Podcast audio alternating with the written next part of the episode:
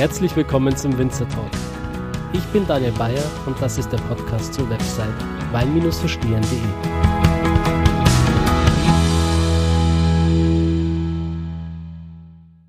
Wer träumt eigentlich nicht davon, irgendwann mal seinen eigenen Wein zu machen? Also ich persönlich finde die Vorstellung ziemlich cool. Und genau das Gleiche haben sich wahrscheinlich auch die beiden Unternehmer Thiemo Dürbaum und Philipp Bongartz gedacht, denn die beiden haben sich überlegt, yes, wir machen einen eigenen Wein und zwar nicht mit irgendjemandem, sondern mit einem richtig tollen Winzer von der Mosel, mit Nik Weis. Ja, Nik Weis kennt ihr bestimmt schon. Er war damals zu Gast beim Winzer Talk, ziemlich am Anfang noch, das ist jetzt glaube ich 2 Jahre her, und hat uns seine Philosophie erklärt, die er dabei verfolgt, wenn er Weine produziert. Und mit dieser Philosophie konnten sich auch Thiemo und Philipp identifizieren, denn sie haben zusammen mit dem Nik The Splash gemacht. Ja, die beiden Thiemo und Philipp sind keine Unbekannten in der Weinbranche. Sie bieten verschiedene Verkostungsstationen in diversen Lebensmitteleinzelhandel an, sogenannte Enotheken, bei denen sich Menschen beim Einkauf im Laden schon eine Unterstützung anbieten lassen können. Dahingehend zu sagen, hey, ich möchte jetzt verschiedene Weine probieren, um zu sehen, welcher Wein dann am besten zu meinem Einkauf passt. Ja, eine sehr coole Geschichte. Und vor diesem Hintergrund, eben auch als leidenschaftliche Riesling-Fans und als Verfechter des Mosel-Rieslings, ist das Projekt The Splash entstanden. Ja, wie persönlich ich The Splash gefunden habe und was sich Thiemo, Philipp und Nik bei der Herstellung dieses Weins genau gedacht haben, das erfahrt ihr jetzt in der folgenden Episode. Ich wünsche euch ganz viel Spaß beim Zuhören und ich kann euch schon sagen, es wird noch eine kleine Überraschung geben in dieser Folge. Also, viel Spaß!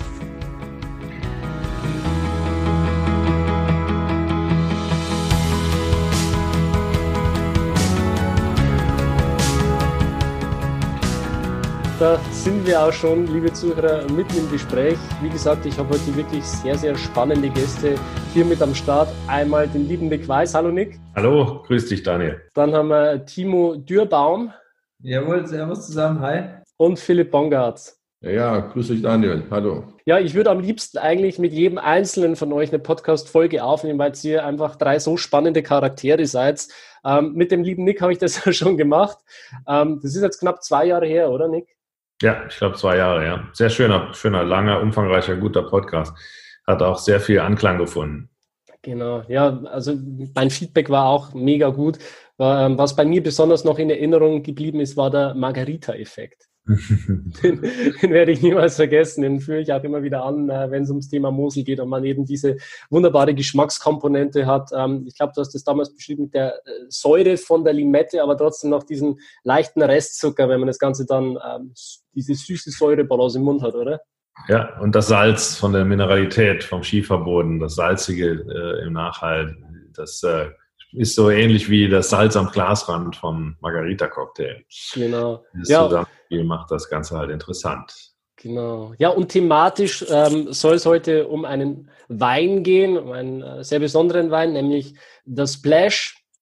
Und die Idee stammt aus den Köpfen der beiden Unternehmer, die hier heute auch mit im Podcast sind, vom lieben Thiemo und vom Philipp. Und die haben sich wahrscheinlich gedacht, naja, wenn wir schon so einen Wein machen, und dann auch mit einem richtig guten Winzer, nämlich mit dir, lieber Nik. Und wir wollen heute thematisch auf jeden Fall darauf eingehen, was die beiden denn dazu motiviert hat, diesen Riesling überhaupt zu machen, welche Philosophie sie dahinter verstehen, was sie auch unter dem Begriff Riesling verstehen. Und am Schluss kann ich euch schon sagen, gibt es auf jeden Fall noch ein tolles Gewinnspiel, liebe Zuhörer, bei dem ihr dann auch die Chance habt, diesen Wein zu Hause zu probieren, zu verkosten. Ja, und einfach zu gewinnen. Ja, ich fange mal mit euch an. Thiemo und Philipp, ihr beide seid ja keine Unbekannten hier in der Weinbranche.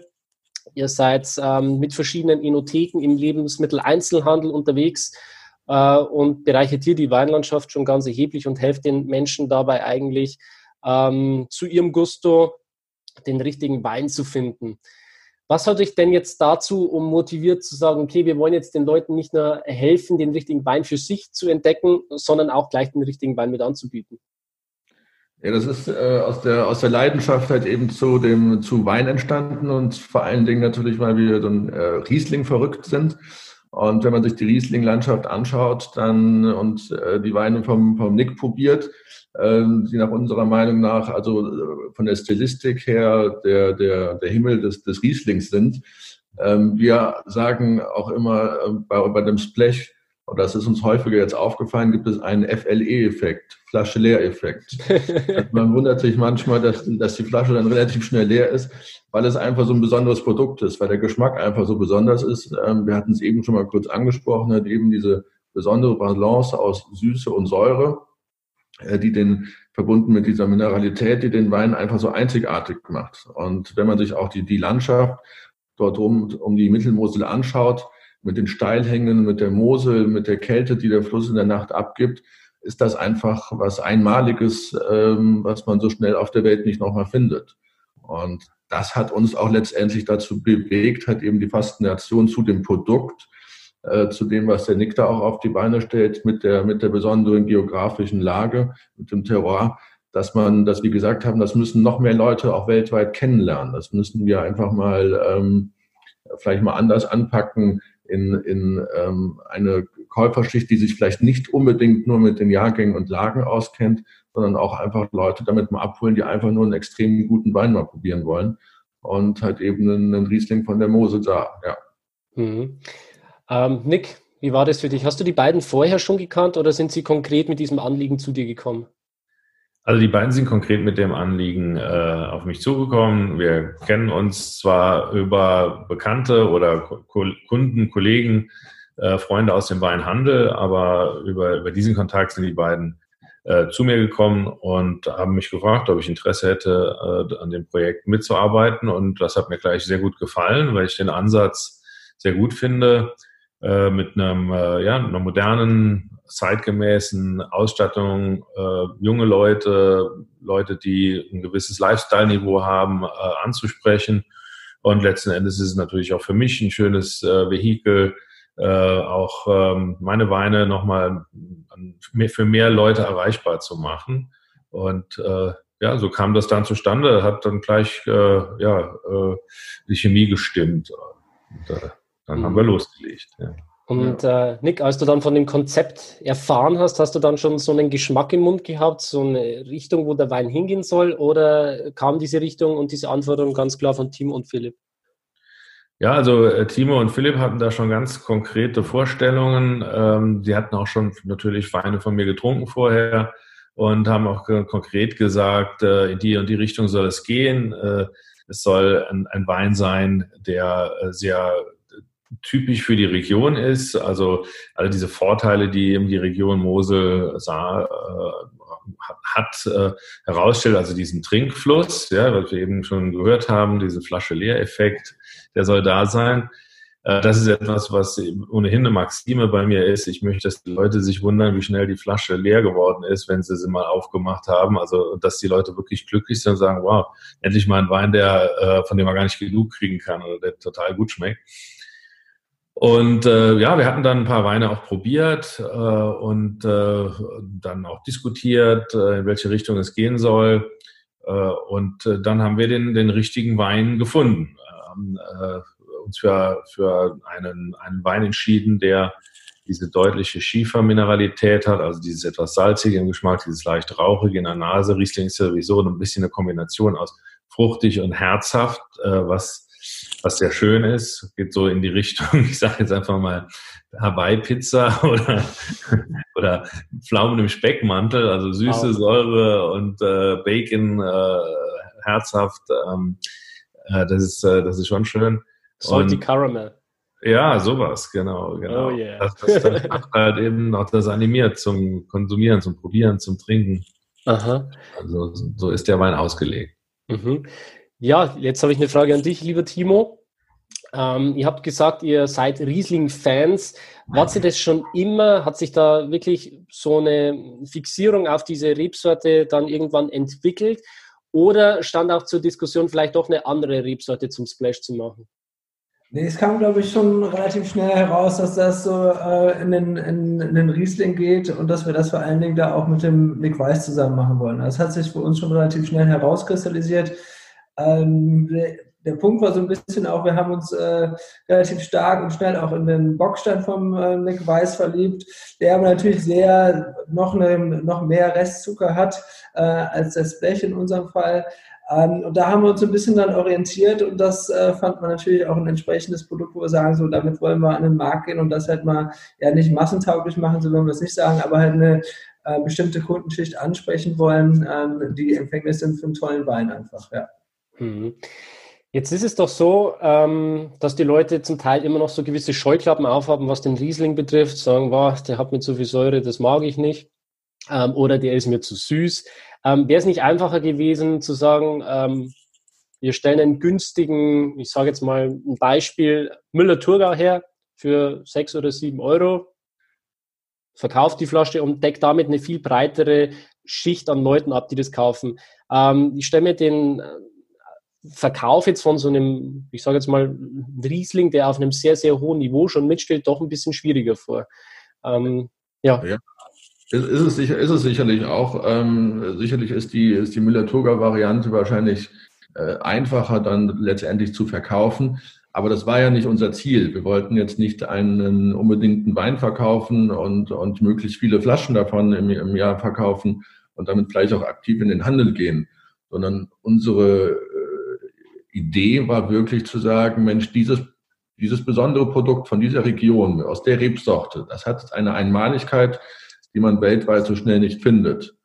Und das wollten wir halt eben gezielt herausstellen. Es ist klar, das ist vielleicht nicht jedermanns Darling, aber wie gesagt, ich glaube, desto mehr Leute den Wein auch probieren, und das zeigt auch jetzt die kurze Zeit, wo wir aktiv schon auch in Verkostungen waren, dass die Leute wirklich davon überrascht sind. Also wir hatten es jetzt am Wochenende auch mit der Marielle Ahrens, die eigentlich mehr Rotwein trinkt als Weißwein. Und die war auch völlig begeistert von dem Wein und sagte, super, also kam dann auf uns zu und sagte, sie würde sonst keinen Weißwein trinken, aber das wäre echt mal ein sehr, sehr leckerer Riesling, hätte sie gar nicht gedacht.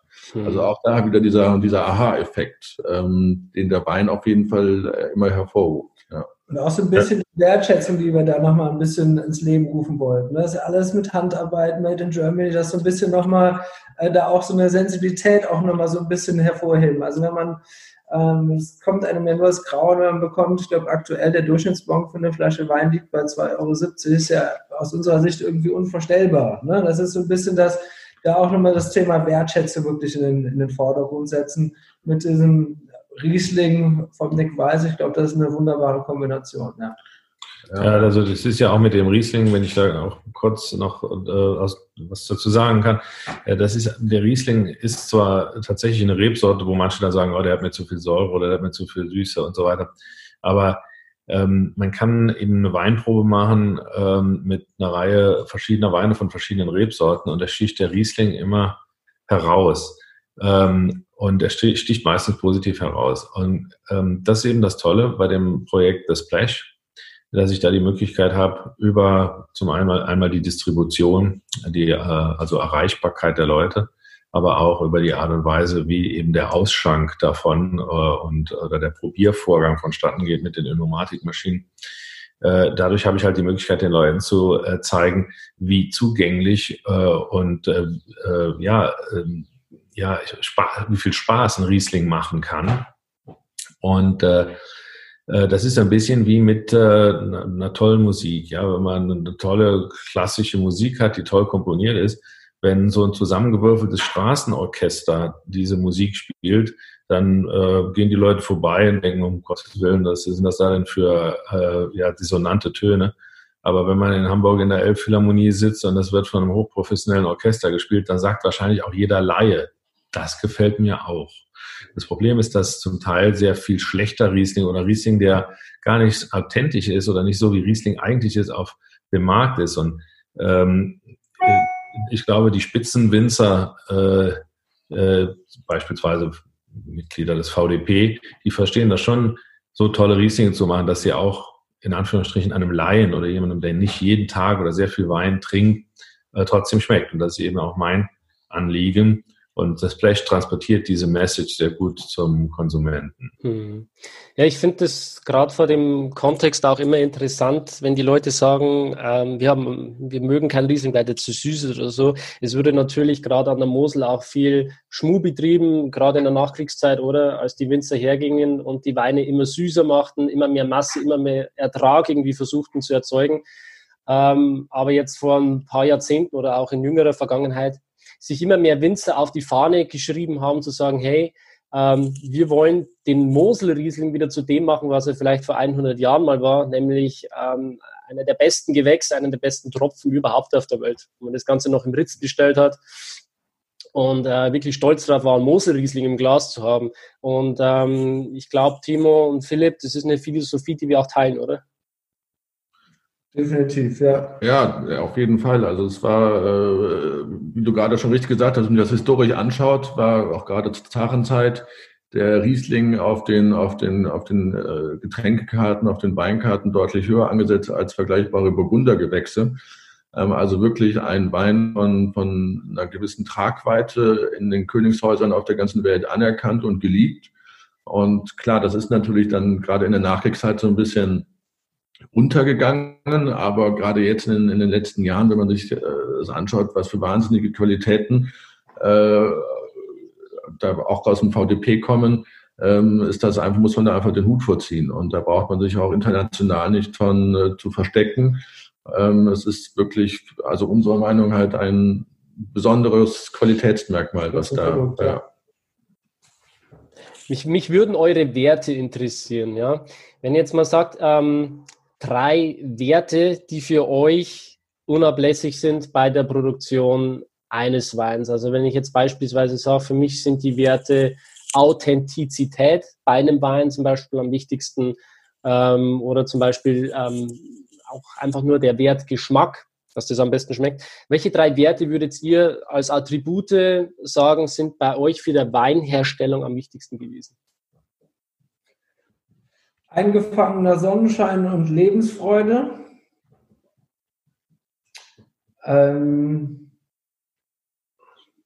Nachhaltigkeit. Und damit einhergehend die Wertschätzung diesbezüglich, klar, ne? Ich meine, das ist übergeordnet. Und Qualität. Mhm. Ja, ich würde auch sagen, Qualität. Natürlich sollte der Wein auch authentisch sein. Das ist, finde ich, auch immer ganz, ganz wichtig.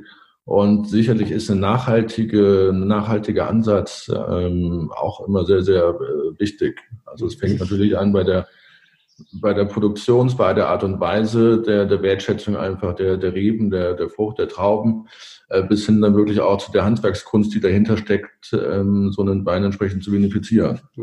Ich finde, Authentizität und Qualität kann man gar nicht so scharf trennen, oder? Im Prinzip, die Qualität misst man ja eigentlich auch daran, dass man sagt, okay, wir wollen das Produkt so produzieren, dass es dem Anspruch gerecht wird. Mhm. Dass es auch seine Herkunft widerspiegelt, oder? Dann sind wir eigentlich schon fast wieder beim authentischen Wein. Ja. Das ist vielleicht nochmal eine Frage, die ich am Nick jetzt stellen möchte. Es ist ein Wein produziert auch aus alten Reben, habe ich dem Etikett entnommen. Mich würde mal interessieren, welches Traubengut du dafür genommen hast, aus welchen Lagen der Wein ist oder generell auch ein bisschen was zur Herstellung.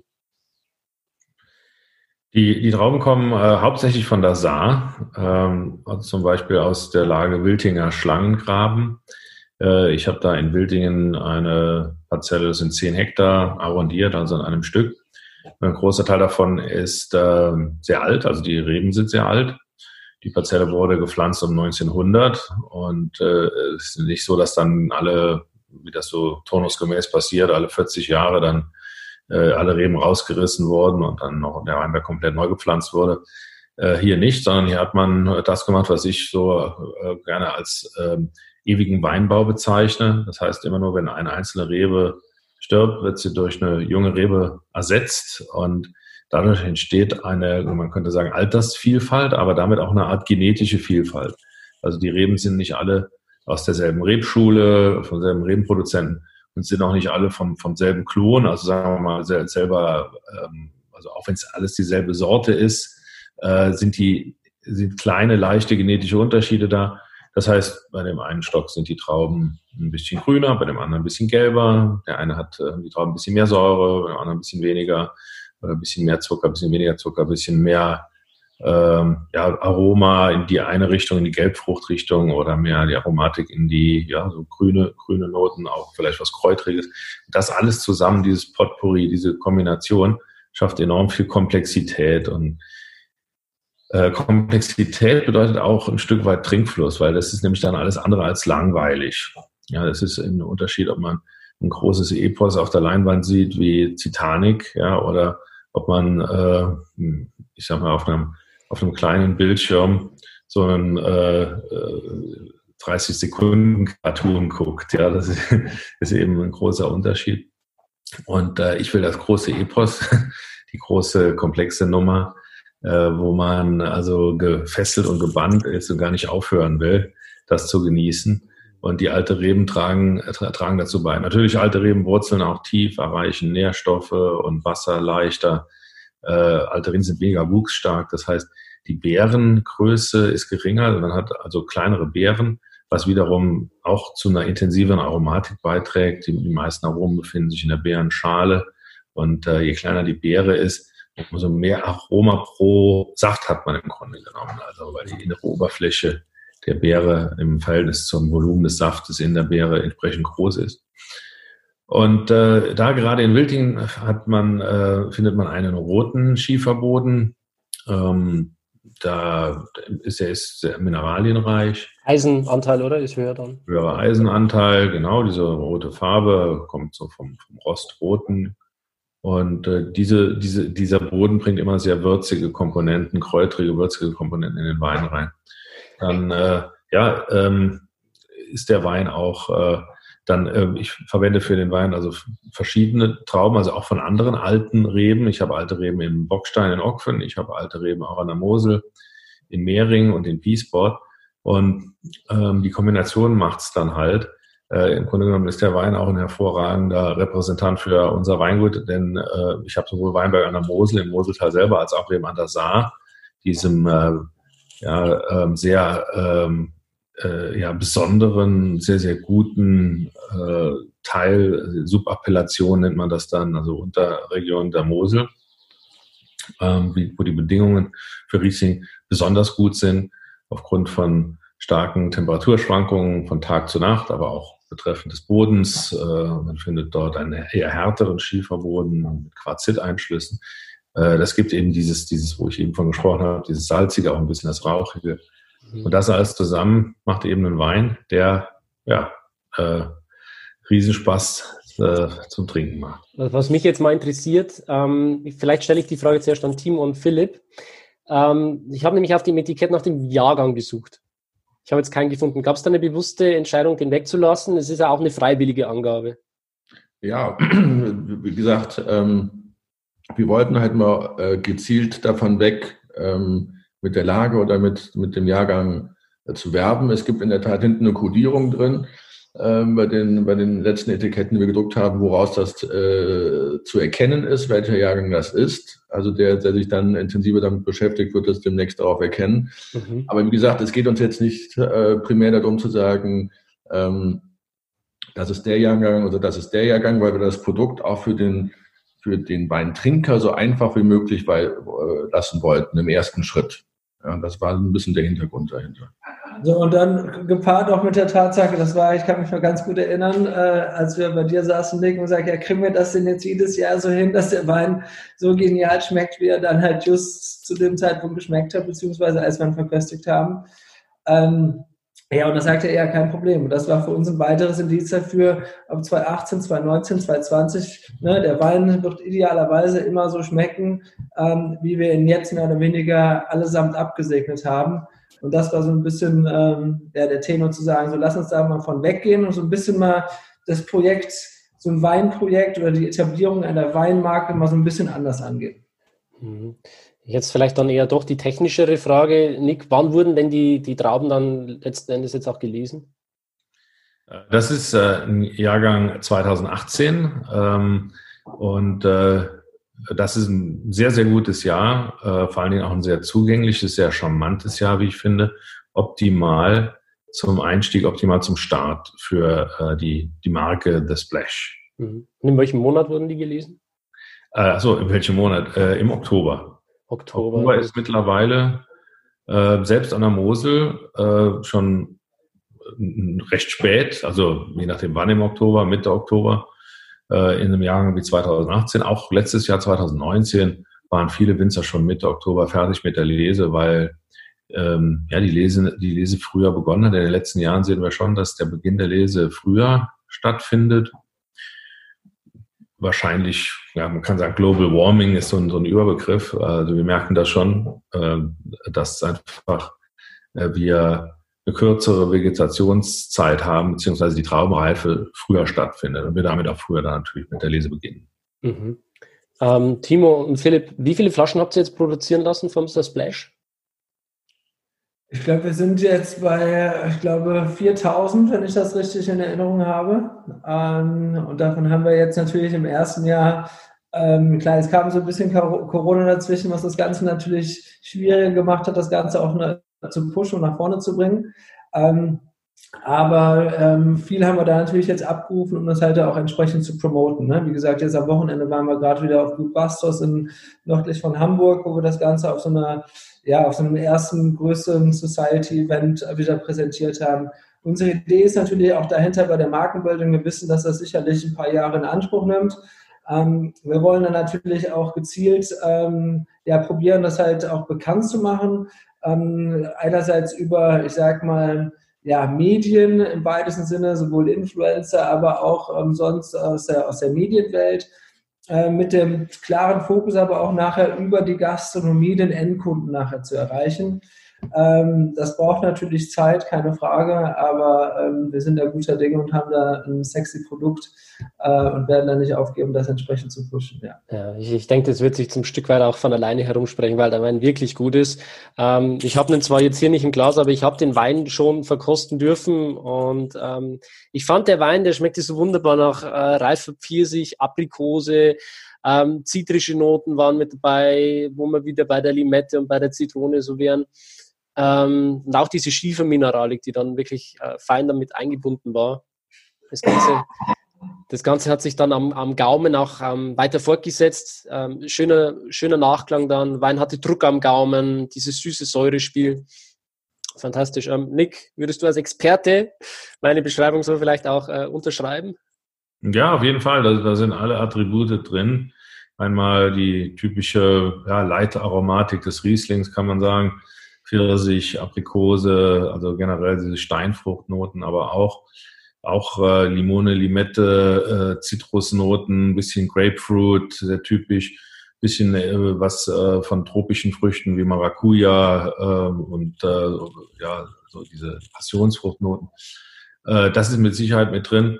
Und dann typisch eben für die Saar einmal diese geschliffene, auch sehr, man kann sagen, feinnervige Säure, die eben durch die kühlen Nächte kommt und dieses Rauchige, diese Schiefernoten.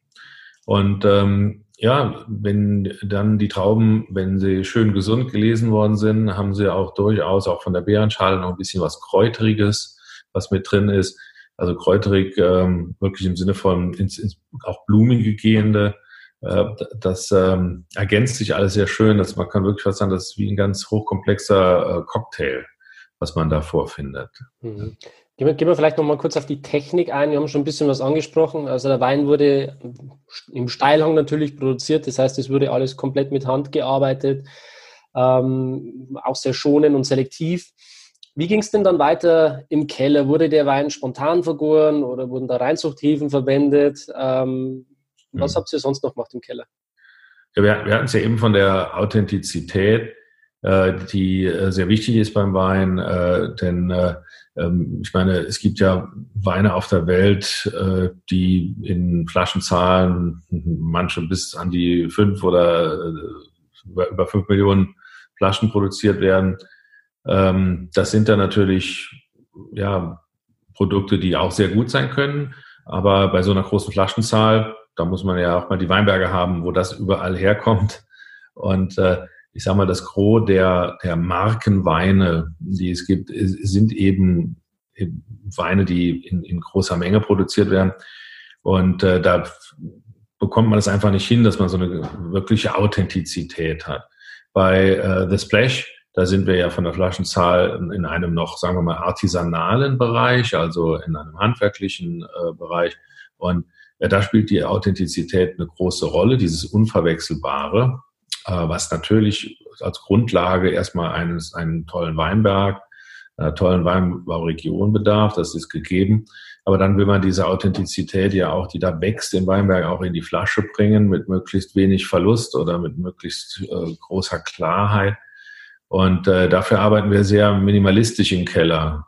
Also wir setzen ja keine Technik oder keine Maschinen ein, sondern die Trauben werden gekeltert. Der Most fließt sogar ohne zu pumpen in den Keller darunter, kommt in einen Edelstahltank, der einfach derzeit sauberste und auch thermisch beste Möglichkeit der Vinifizierung darstellt.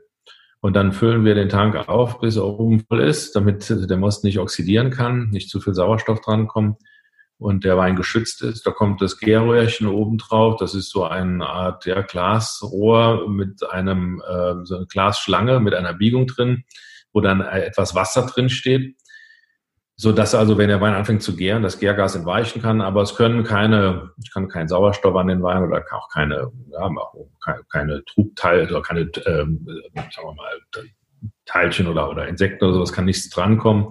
Dann hat man ein in sich schön geschlossenes Gärgebinde und dann warten wir, bis die Gärung von alleine anfängt. Also man kann natürlich hingehen und kann den Wein schon im Vorfeld mit verschiedenen Art und Weisen auf die Gärung vorbereiten oder behandeln, indem man den etwas filtriert, oder es gibt auch Enzyme, die dann gewisse, Partikel im Wein auch aufbrechen und dann nochmal für die Hefe leichter verwertbar machen und so weiter. Das ist mir dann aber alles schon ein Schritt zu viel in ein Machen. Ich verstehe das eher, den Weinbereitung als eine Entstehung, eine Genesis, die man einfach nur begleitet. Und wir verwenden keine Reinzuchthefe, also keine Hefe, die man so handelsüblich im Kellereiartikelbedarf kaufen kann, die man dann dem Most zusetzt und dann hat man sofort eine dominante Population an Milliarden von Hefenzellen, die dann die Gärung vornimmt, sprich unter anderem den Zucker zu Alkohol vergärt, aber auch Aromen produziert. Das ist mir zu eindimensional. Dann hat man einen Hefestamm, der bei der Gäraromatik seinen Fingerabdruck bei dem Wein hinterlässt. Und dann hat man nachher Weine, die riechen und schmecken dann ganz doll nach Pfirsich, aber halt eben auch nur nach Pfirsich. Und also auch wenn man Pfirsich mag, dann am 10. Schluck Pfirsich ist man dann so weit, dass man sagt, jetzt wird's langweilig, hätte ich auch keinen Pfirsichsaft trinken. Nee, hier ist das was man halt dann einsetzt auch, ja. Ja, genau. Aber man muss auch sagen, es ist auch nicht jeder in der Lage, seinen Wein spontan zu vergären. Da gehört sich auch eine gewisse Flora und Fauna mit dazu, die sich auch über die Zeit erst entwickeln darf im Keller, oder? Ja, also ich bin ja der Meinung, dass diese wilden Hefen aus dem Weinberg kommen. Klar, es sitzen natürlich auch immer Hefen im Keller, aber im Weinberg, du hast eben Flora und Fauna gesagt, da ist eben wirklich das, was da wächst und was da kreucht und fleucht, ist schon ausschlaggebend auch dann für den Geschmack des Weines. Und das ist ja auch eben Teil dieser Authentizität. Und da geht dann auch im Weinberg, wird mal eine Beere von einer Wespe angepiekst oder es wird mal eine, quetscht sich ab an der Traube und dann läuft ein bisschen Saft raus. Da entstehen dann Hefen verschiedenster Art, die alle verschiedene Eigenarten haben. Und beim Keltern werden diese Hefen, die dann eben auf der Beerenschale, auf der Außenseite der Beerenschale sitzen, werden mit in den Most gewaschen oder in den Keller gewaschen. Und dann hat man eben eine Vielzahl von verschiedenen Hefestämmen, die dann mit der Gärung beginnt. Und dann alle geben sozusagen ihren Senf dazu. Also alle haben so ihre eigene Aromatik. Und bei dem einen ist es halt mehr kräutrig, bei dem anderen mehr fruchtig. Und bei einer anderen Hefe, die gibt dem Ganzen vielleicht so eine Würznote dazu. Und da entsteht halt die Komplexität, aber eben auch meiner Meinung nach auch ein Abbild der Lage, also der Herkunft. Also das nennt man spontan gären, indem man also keine Hefen zugibt, wie beim Backen für den Hefeteig, wo man dann Hefe mit reinschüttet in den Teig. Hier wird einfach der Natur freien Lauf gelassen und es passiert das, was eben von Natur aus passiert. Das ist meiner Meinung nach das Schönste, weil es ist auch das, was war, wie man vor 100 Jahren Wein gemacht hat. Also sagt man noch keine Reinsortierung gab, als man sich noch mit Mikrobiologie noch nicht so auskannte, ja. Wissenschaft noch nicht so weit war. Und damals haben die Weine auch schon sehr gut geschmeckt. Nick, wie wurden die Weine dann gestoppt? Also er hat einen gewissen Restzuckeranteil. Würde mich interessieren, wie hoch der ist und wie du das dann gestoppt hast, die Gärung. Also der Restzuckeranteil hier, der liegt so bei ungefähr 15 Gramm Restzucker. Damit ist der Wein zwar nicht mehr trocken, aber er ist auch nicht wirklich süß oder so. Also man kann ja Feinherb. Sehr Wein sprechen. Feinherb ist ein Begriff, den ich selber auch sehr schön finde, der oft verwendet wird. Da kann man wirklich sagen, dieser Hauch natürlicher Restsüße ist nicht dafür da, um den Wein süß zu machen, sondern es ist wie das Salz in der Suppe. Wenn in der Suppe kein Salz ist, dann ist die Suppe schmeckt dann flach und schmeckt nach nicht viel und die Aromen kommen nicht wirklich zur Geltung. Wenn zu viel Salz drin ist, ist es versalzen, dann schmeckt es auch nicht. Es ist das richtige Maß angesagt und so ist das hier auch. Die Süße ist nicht da, um den Wein süß zu machen, sondern um die Aromen, die da sind, zu heben. Es wäre ja schade, wenn die nicht entsprechend hervorkämen. Man macht das dadurch, also ich habe einen sehr kühlen Keller. Bei mir wird die Gärung ohnehin hinten raus, wenn nicht mehr viel Restsüße im Wein ist, langsamer durch die niedrige Temperatur. Ich kann dann aber auch nochmal den Tank ein bisschen weiter runterkühlen und dann hört die Gärung von sich aus auf. Das funktioniert sehr, sehr gut und ist eine tolle Methode, auch durch die niedrige Temperatur bleibt immer noch so ein Hauch, ein kleiner Hauch, ganz feinperliger, natürlicher gärungseigene Kohlensäure im Wein gebunden. Es gibt ihm nur nochmal Frische. Es hält die Aromen im Wein drin und wenn man den Wein trinkt, wenn der Wein dann im Mund warm wird, dann wird dieses CO2 frei und damit auch eine Menge Aromen und entsprechend intensiv und toll schmeckt der Wein dann. Philipp,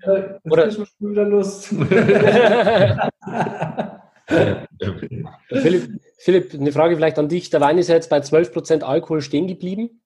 Ist das was, wo ihr damit zufrieden seid oder sagt ihr, das darf sich in Zukunft noch in eine gewisse andere Tendenz entwickeln? Nee, also ich finde, so wie der Wein jetzt ist, ist er, wie gesagt, ziemlich ideal. Also natürlich auch bedingt sicherlich durch den super Jahrgang und wirklich das Feingefühl, was der Nick da an den Tag legt und diese verschiedenen Aromen dort perfekt ausbalancieren kann. Er weiß ja genau, was in welchem Weinberg passiert und wie sich das dort entwickelt. Würde ich sagen, ist das so ziemlich perfekt. Ja, also es ist schon der Olymp, wie gesagt, des Rieslings, wenn du mich fragst. Ja. Ja. Also was mich bei dem Riesling am Anfang komplett gecatcht hat, weil ich mir dachte, wow, geil, es war das Etikett. Weil ich sage, wow, so bunt, so knallig, so cool, wie der Wein da daherkommt in der Flasche. Da steckt, also auch wenn es immer so locker, flockig ausschaut, denke ich, steckt da trotzdem auch eine gewisse Arbeit hinter, so ein Etikett zu designen, zu entwerfen und so weiter. Wie habt ihr das gemacht mit diesem Etikett? Wer hat es entwickelt, designt? Welcher kreative Kopf steckt da dahinter? Wir haben, ich weiß nicht, wie viele Sonntage verbracht mit einem befreundeten Künstler von uns, das ist der Maximilian Wiedemann. Und so ist so ein bisschen auch der Name entstanden, The Splash, mal was anderes, was Neues, to make a splash, ja, einen Unterschied zu machen. Manchmal ist es der Tropfen, der das Fass zum Überlaufen bringt. Manchmal braucht man aber auch so einen Tropfen als Initialzündung.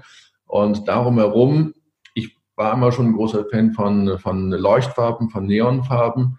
Und wir, als dann diese Ideen mehr gereift sind wir natürlich rumgegangen und haben, ich weiß nicht, wie viele E-Mails und Anfragen geschrieben an verschiedene Druckereien.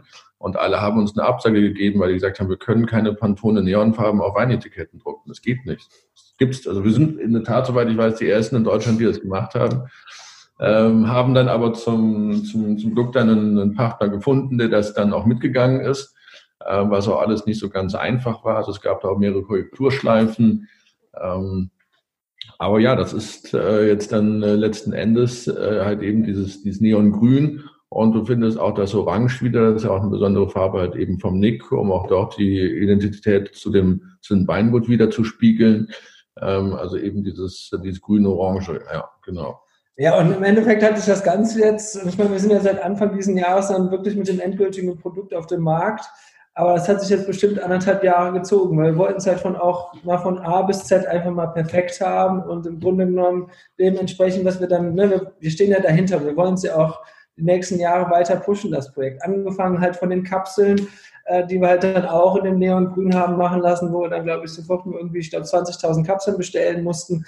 Also angefangen dann, das nächste war dann das Seidenpapier, dass wir sagen, okay, das muss halt, ne, zum Thema Wertschätzung und so weiter, das soll halt auch, ne, auch dieses Gefühl so ein bisschen sein, wie wenn ich ein Apple-Produkt auspacke, dann freue ich mich ja auch schon auf dieses Unpackaging. So soll das bei dem Wein auch sein. Genauso mit der Kartonage. Da sind wir hingegangen, haben einen PTZ-Karton genommen. Das heißt, der Wein kann direkt vom Weingut in einen versandfertigen Karton gesteckt werden, ohne dass da nochmal ein weiterer Schritt irgendwie erfolgen muss.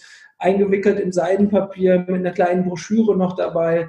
Also dieses gesamte Paket dann aus dem Seidenpapier auspacken, dann diese Neonkapsel, aber auch dieses Neon-Etikett, das wollten wir halt im Grunde genommen mal von A bis Z einfach mal perfekt durchdacht haben. Und dann neben dieser Aufmachung natürlich dann, wenn ich dann den Wein noch aufmache und ich habe dann diesen berühmten FLE-Effekt und diese Komplexität eines tollen Weines, das rundet so das Gesamtpaket ab und spiegelt auch so ein bisschen wider, dass wir da mit Herzblut an dieses Projekt rangegangen sind und das auch in voller Konsequenz so weiter nach vorne bringen wollen. Aber wir haben das ist alles wirklich dann aus dem, wir haben jetzt ja keine große Werbeagentur beauftragt oder irgendwen anders. Es ist, wie gesagt, die ersten Entwürfe kamen von dem Maximilian Wiedemann. Das haben wir dann weiterentwickelt und alles andere haben wir dann wirklich entwickelt mit dann den Partnern, die das Projekt mit begleitet haben. Also den Karton, der kommt auch aus der Region dort, um das Weingut herum. Also alles auch regional gedacht, um halt die entsprechenden Leute dort auch mit einzubinden, die Partner. Ja. Also ich denke, die Zuhörer haben jetzt auf jeden Fall richtig Lust bekommen, diesen Wein auch mal zu probieren. Thiemo, du hast das so schön gesagt, der kommt im Seidenpapier daher. Wir haben jetzt, glaube ich, auch oft genug über den Geschmack und über den Winzer auch gesprochen, lieber Nik, der über alle Zweifel erhaben ist. Ein absolut bombastisches Erzeugnis auf jeden Fall, dass ihr da auf die Flasche gefüllt habt. Und wir haben uns überlegt, wir verlosen eine Flasche, oder? Seid ihr dabei? Ja. Sehr gut. Lieber Zuhörer, damit du an dieser Verlosung teilnehmen kannst, würde ich dich bitten, eine positive Bewertung bei iTunes dazulassen, also diese 5 Sterne anzudrücken und einen Kommentar zu hinterlassen, wie du diesen Podcast findest. Ja, wenn du diesen Podcast nicht auf iTunes anhörst, weil du gar kein iTunes hast, dann darfst du gerne einen Screenshot von dieser Folge jetzt machen und das Ganze auf Facebook oder Instagram, TikTok, Snapchat, whatever, einfach teilen und sagen, wie du diesen Podcast findest. Ja. Wie gesagt, primär bitte auf iTunes, 5 Sterne und ein Kommentar. Und dann bekommst du bald eine Flaschenpost. Und zwar vom Thiemo und vom Philipp mit dem Wein The Splash. Ja, ihr habt es jetzt angesprochen. Das Projekt soll auch in Zukunft weiter vorangetrieben werden. Deshalb würde ich jetzt zum Abschluss vielleicht noch sagen, wir wagen so einen kleinen Blick über den Tellerrand hinaus. Gibt es da schon eine Richtung, wo es hingehen soll? Wollt ihr vielleicht noch ein anderes Etikett drucken oder wollt ihr einfach diese Qualität, die wir jetzt haben, immer besser machen? Wo geht die Reise hin? Also die Reise ist sicherlich, ich denke, das Produkt steht jetzt, davon sind wir auch überzeugt, das werden wir so jetzt nicht mehr anfassen. Wir haben natürlich das Ziel, dass auch andere Nationen dieses tolle Produkt mal kennenlernen und auch wertschätzen. Also wir schauen auch aktiv dann ins Ausland und versuchen dort natürlich den Wein auch eben zu exportieren. Es gibt halt ganz viele Sachen, die aus Deutschland heraus exportiert werden, aber wir finden es halt eben auch schade, dass wir weltweit vielleicht noch nicht so das höchste Ansehen haben für Lebensmittel oder auch für das Thema Wein. Und auch das haben wir uns auf die Fahne geschrieben, dass wir das halt eben ändern möchten. Und ich denke, gerade mit dem Nik und mit dem Riesling sind das super Voraussetzungen, um da auch den Schritt zu gehen, das in Zukunft zu machen. Nichtsdestotrotz spinnen wir natürlich ab und zu mal ein bisschen rum und werden auch von Splash-Fans darauf angesprochen, die sagen, Mensch, mach doch nochmal irgendwann einen Rotwein.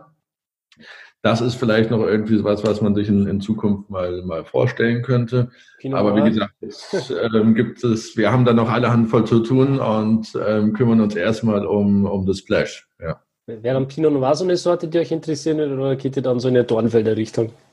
Nee, also wir Burgunder und Pinot Noir, das ist, glaube ich, so die, was uns da begeistert. Ja, ja, ich glaube, Nik, Pinot Noir ist an der Mosel auch zwar immer noch eine Seltenheit, aber dennoch durchaus möglich, oder? Ja, es wird immer mehr zum Thema.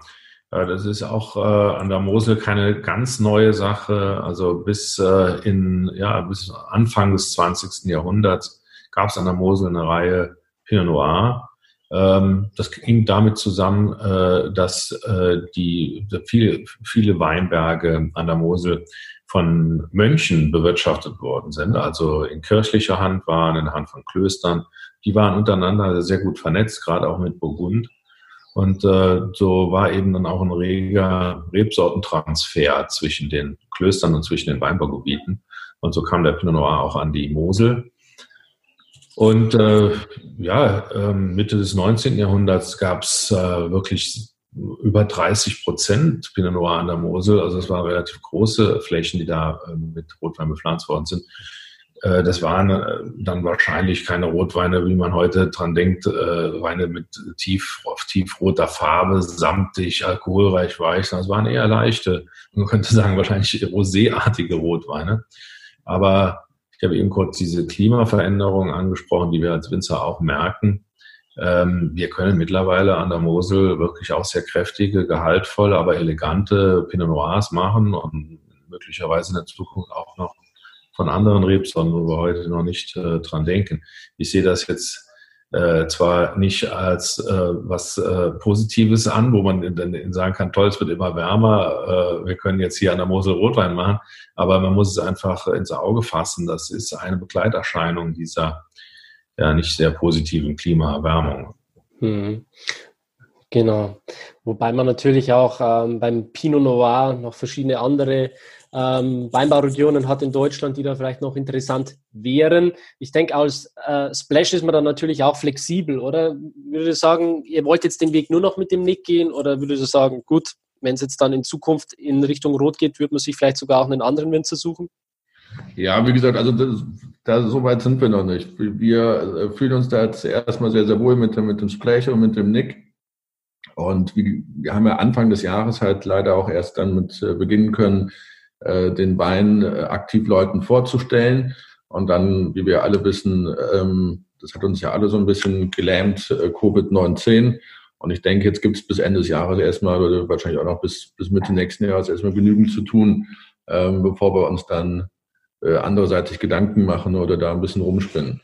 Da können wir uns ja dann nochmal umhören, wie es bei euch dann aussieht. Wie es da weitergeht. Klar, gerne. Aber so lange trinken wir auf jeden Fall das Splash. Ja, und wenn du, lieber Zuhörer, auch Lust hast, diesen Splash zu probieren, dann mach auf jeden Fall beim Gewinnspiel mit.